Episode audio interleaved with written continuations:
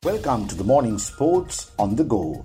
The Morning Sports on the Go is pleased to bring you the post-match coverage at the end of the T twenty World Cup Super twelve Group one match played between Sri Lanka and Australia. This following report is brought to you courtesy M M B L Money Master, the largest representative for Western Union, MoneyGram and R I A money transfers in Sri Lanka. Warner back in form as Australia beat Sri Lanka in Dubai. This match report is written by Dwayne Ferreira. Australia saw their T twenty World Cup campaign go two in a row, beating Sri Lanka by seven wickets with three overs to spare. Australia were able to find form and dominate Sri Lanka by slowing them down with the ball and then turn things up with the bat. David Warner returned to his old ways, scoring a cracking sixty-five after being dropped by Kusal Perera at eighteen. Australia's captain Aaron Finch was another player who found form after a seven-match drought, not being able to post past ten.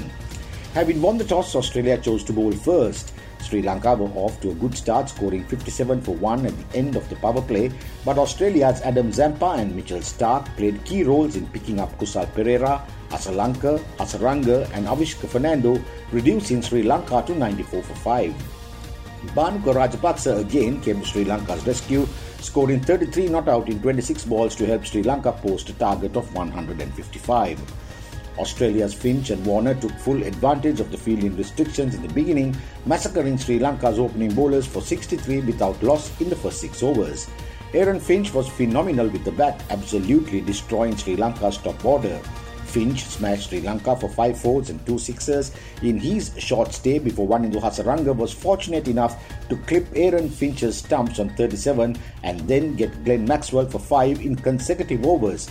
But this only allowed Warner and Smith to go on and stitch together a fifty-run partnership to help secure Australia's chase and put in the game to bed.